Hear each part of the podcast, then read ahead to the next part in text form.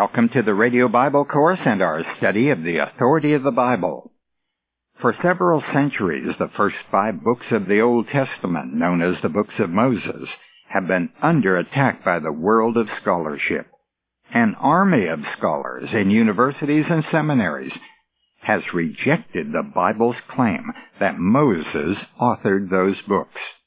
Their books, their papers and speeches are frequently reported in magazines and newspapers, such as the story of February the 6th, 1988 on Professor Richard E. Friedman's book entitled Who Wrote the Bible? Quote, Friedman has reached some rather startling conclusions about the Old Testament, conclusions that some scholars may share, but that run counter to popular notions. Among people of fundamentalist and orthodox views, his book may ruffle some feathers. End the quote. He concludes that certain stories in the Old Testament are purely inventions of the authors, dictated by factional and religious motives. One such story is the tale of the golden calf made by Aaron, which prompted Moses to smash the tablets of the Ten Commandments. Friedman concluded that the story was written by a priest as an attack on the Israelite and Judean religious establishments. Both of these had excluded his group of priests. Well, that's his theory. Friedman argues that Jeremiah, or his scribe Baruch, not only wrote the book of Jeremiah, but also was the author of Deuteronomy and the six following books in the Old Testament. Now, this is the latest in a steady stream of books that raises doubts not only about Moses, but also concerning Jesus. Our subject today is Moses' authorship.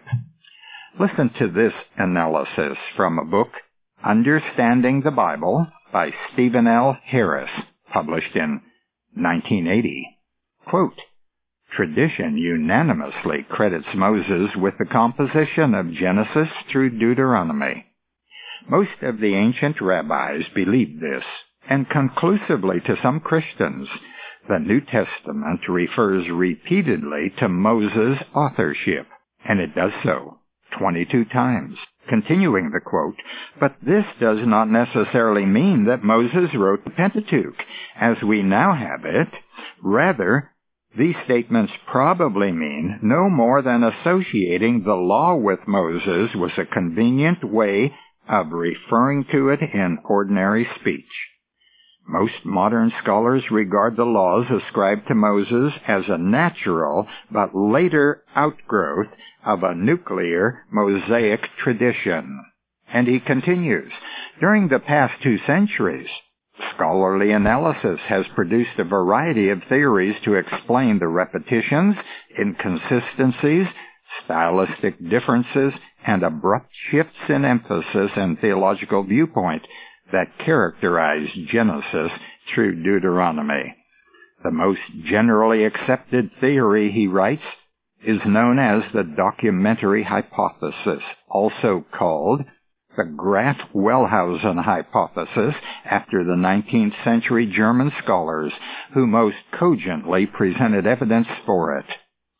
He holds that the Pentateuch is a composite work containing at least four major documentary sources.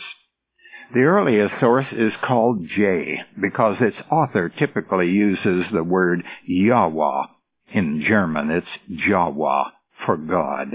The critics say this Yahwist author wrote about 950 BC when a national pride in Israel's ancestral origins swept the country. He used an imaginistic and earthy style, telling the stories of Adam and Eve, the flood, Abraham, and others. Then there's the E document, thought to have originated in southern Israel about a century later. Second, northern source for the Pentateuch was compiled. This writer is called E because he uses the term Elohim for God. The theory, also proposes that there was a D author for Deuteronomy, and he wrote about 620 BC, and then there was the priestly writer called P by scholars. He wrote in about 500 BC. That's in contrast to Moses having written all these books at about 1400 BC. Now this theory, which these scholars are proposing, is popular in mainline seminaries and colleges. Their textbooks also reflect this view. For example, in 1981, an out-of-town priest conducted a Bible study in Baton Rouge and taught this JEDP theory instead of what Jesus believed. Jesus believed that Moses wrote those first five books, not four authors known as JEDP. Why do some Christians believe Moses wrote the five books by himself? Well, there are three books that claim his authorship. Exodus, Numbers, and Deuteronomy. In addition, there are 15 Old Testament books that mention Moses' name many times in connection with those law books. And at least two of those claim that he was the author of the Pentateuch. One of those is the book of Joshua, chapter 1, verses 7 and 8. Listen to it. Only be strong and very courageous. Be careful to do according to all the law which Moses my servant commanded you. This book of the law shall not depart from your mouth, but you shall meditate in it day and night. Now this passage tells us that Moses gave the law, and Joshua is to be careful to do everything in that law. And what did Moses give them? In Deuteronomy chapter 4 verse 14 we read, And the Lord commanded me, that's Moses, at that time, at Mount Sinai, to teach you statutes and judgments, that you might perform them in the land where you are going. Now earlier in this chapter, Moses wrote about the Ten Commandments. All this, he claimed, came from God and was given to him. Now we have another passage, and that's 1 Kings chapter 2, beginning with verse 1. It reads, As David's time to die drew near, he charged Solomon his son, saying, quote, I am going the way of all the earth.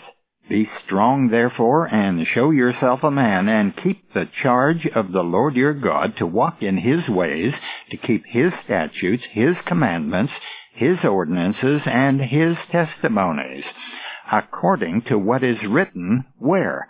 In the law of Moses. Well, here is the prophet David telling his son Solomon to follow and to obey the law of Moses. Didn't David know any better? David, the great prophet? Jesus referred to him as speaking by the Spirit. Was he not in this particular place speaking by the Spirit? Now, this is David speaking, and he ruled at about 1000 BC. He here refers to that holy law of God which was given at Mount Sinai. Now, what does this say about those theories concerning other writers? The law was already in David's possession at 1000 BC, and yet the so-called JEDP theory has some of the books written as late as 500 BC.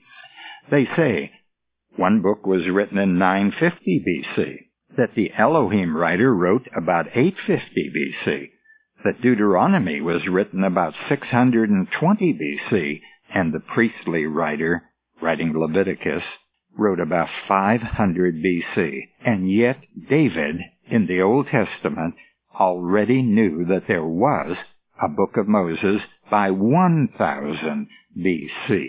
Now, we have to make our choice. Was David right, or are these theorists right, who deny the authority of Jesus Christ and the Bible, who deny even that he is the Son of God.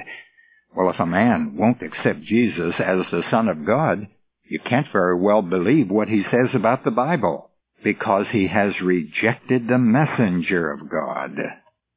I want to point out what David said in 1 Kings chapter 2. He refers to commandments, statutes, judgments, and ordinances.